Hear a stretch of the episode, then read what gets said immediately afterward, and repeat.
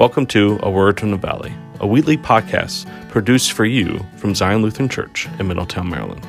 For more information about our faith community and our weekly worship services, visit us at zionmiddletown.org or find us on Facebook.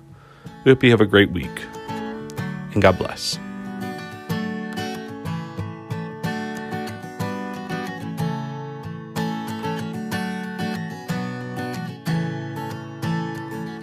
If you know the words,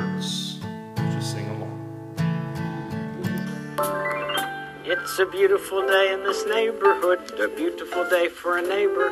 Would you be mine? Could you be mine? It's a neighborly day in this beauty wood, a neighborly day for a beauty. Would you be mine? Could you be mine? I have always wanted to have a neighbor just like you.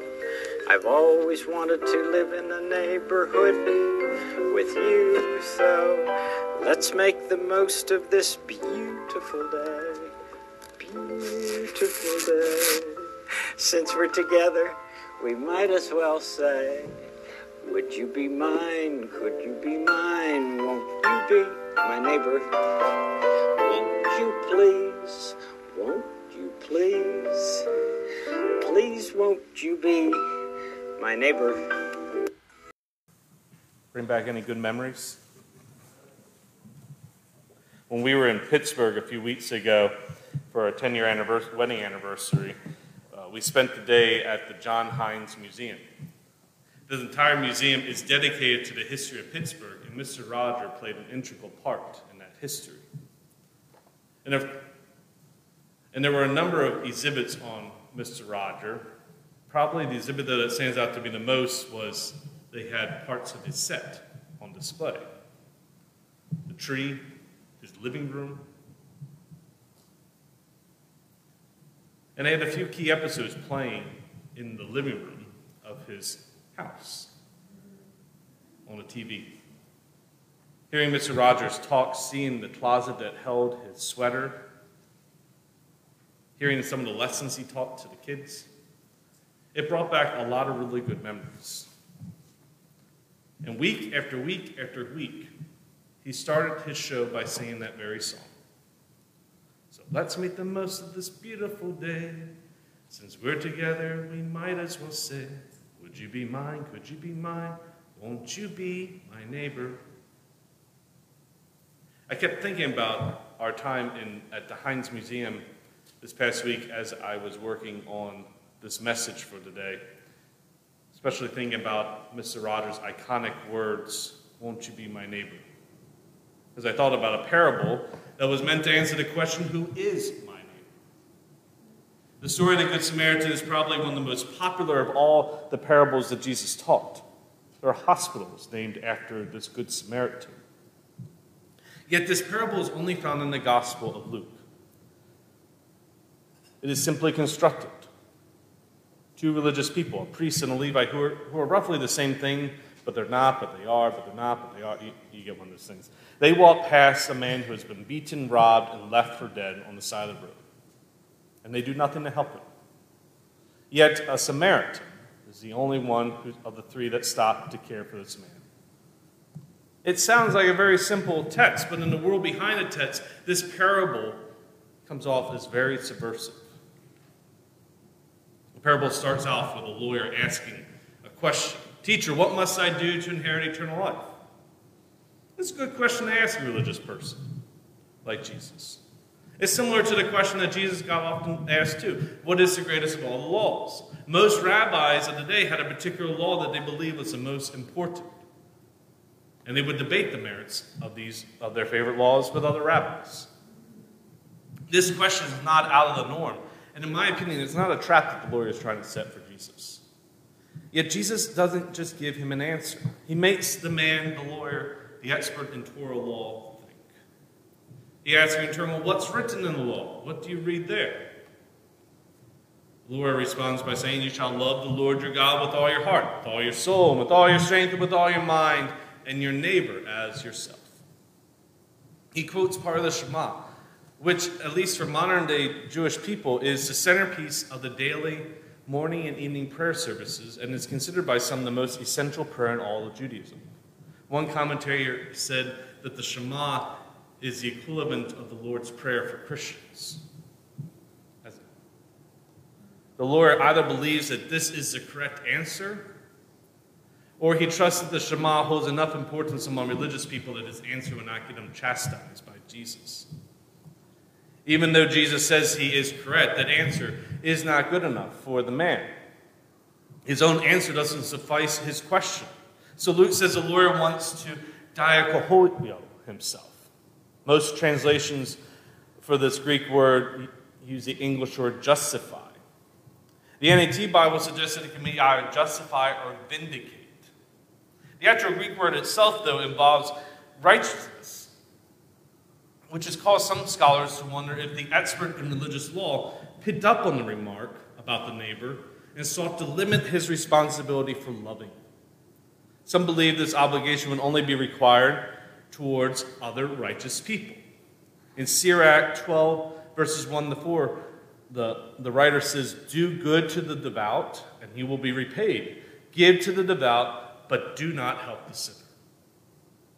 The Lord was, I think, was trying to find, see a way, if, uh, if uh, sorry, the Lord was trying to see if that was right, and thus confidently establish his own righteousness and limit his liability for caring for his neighbor. Essentially, the lawyer is asking Do I have to help someone who doesn't want to help themselves? How do I help only those people I like? And Jesus' reply to this man's question is the parable. The first two characters who passed by this man who had been beaten would most likely have been going to Jerusalem on behalf of their community to offer a sacrifice on behalf of their entire community of the people they represent.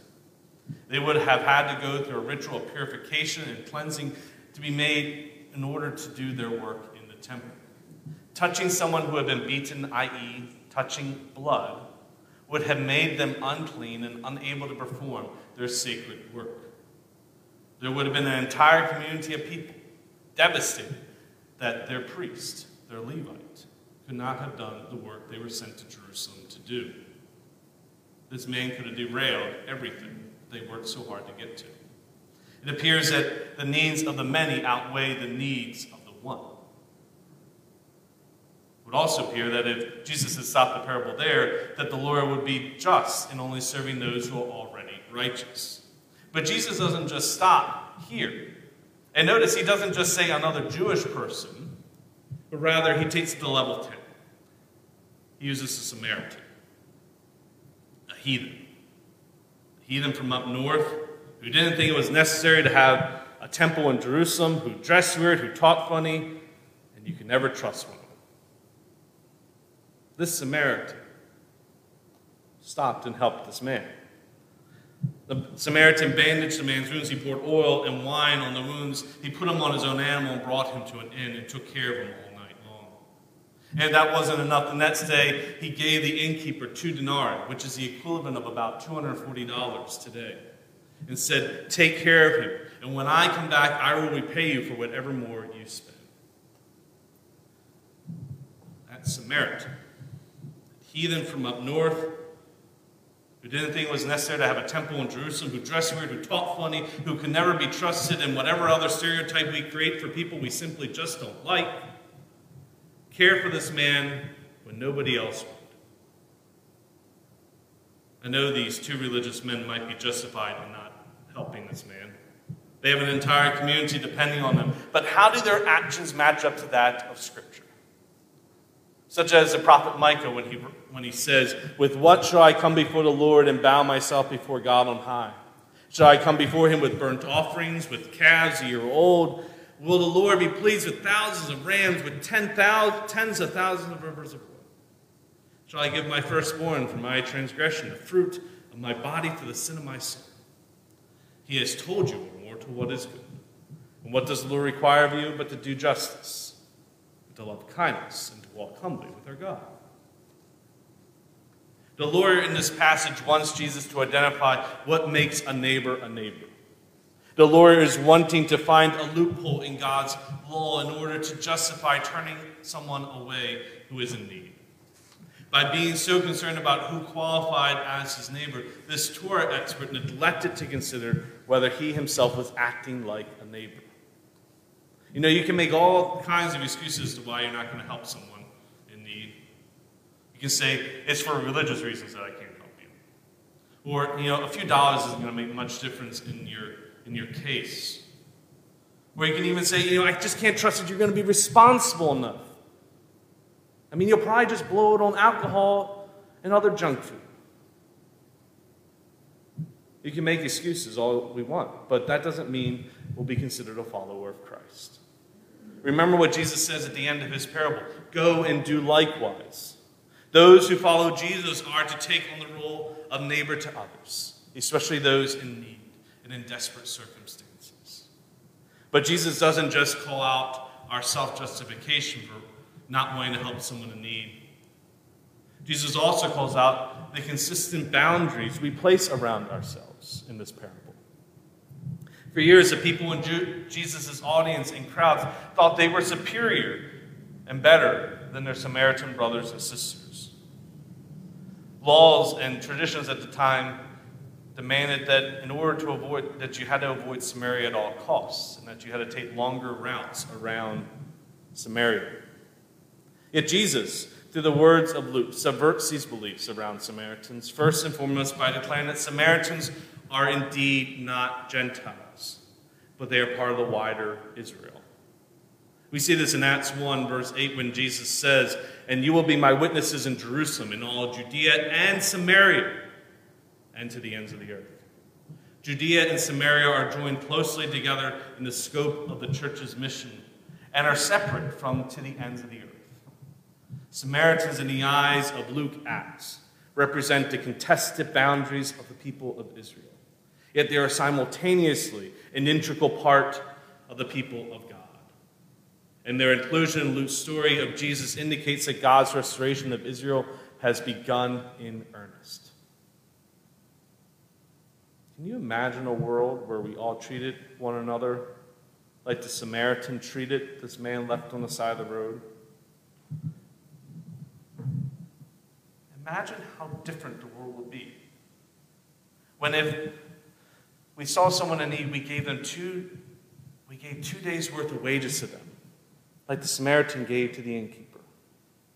Imagine if we took the prophet's words to heart and we actually do justice, that we love kindness, and that we walk humbly with our God. It's really hard to imagine a world like this. As war continues to loom in Ukraine, Syria, and other countless unnamed places in this world, violence breaks out constantly in so many safe communities in our own nation, it's hard to imagine a place like this. But the parables of Jesus are meant to show us a glimpse, a glimmer of what the coming kingdom of God will look like. And from this parable, I think the kingdom of God, I think heaven is going to be filled with a lot of people wondering how so many Samaritans got in. The world is full of Samaritans. We just have different names for them today. I think heaven is going to be full of a lot of people, a lot of Samaritans who we threw out, but who God found. God's intent is to unite the world through his Son. And I firmly believe this will fully come to fruition on the last day when Christ returns. But until then, we can continue to place barriers and separate ourselves from each other. But that is not the Christian way. Christians should act like Jesus and tear down barriers that divide us, whether they be physical or stereotypical, to go and do likewise. Because whenever we draw a line to say who is, on the, who is in the kingdom of God and who is on the outside of the kingdom, remember that Jesus is always on the other side of the line. Jesus spent 33, 33 years of his earthly ministry, of his life here on earth, on the margins. Why would he change his focus now? Jesus can always be found in Scripture with the outcasts. So if we want to be with Jesus and bring people to Jesus, then we should probably go to the places that have been declared off limits, those Samaria like places. Because they're filled with people who, who, need to hear the, who need to hear the good news. And they're also filled with people we just don't like. Because That is where we can be sure to find Jesus and encounter people who are asking that all important question Won't you be my?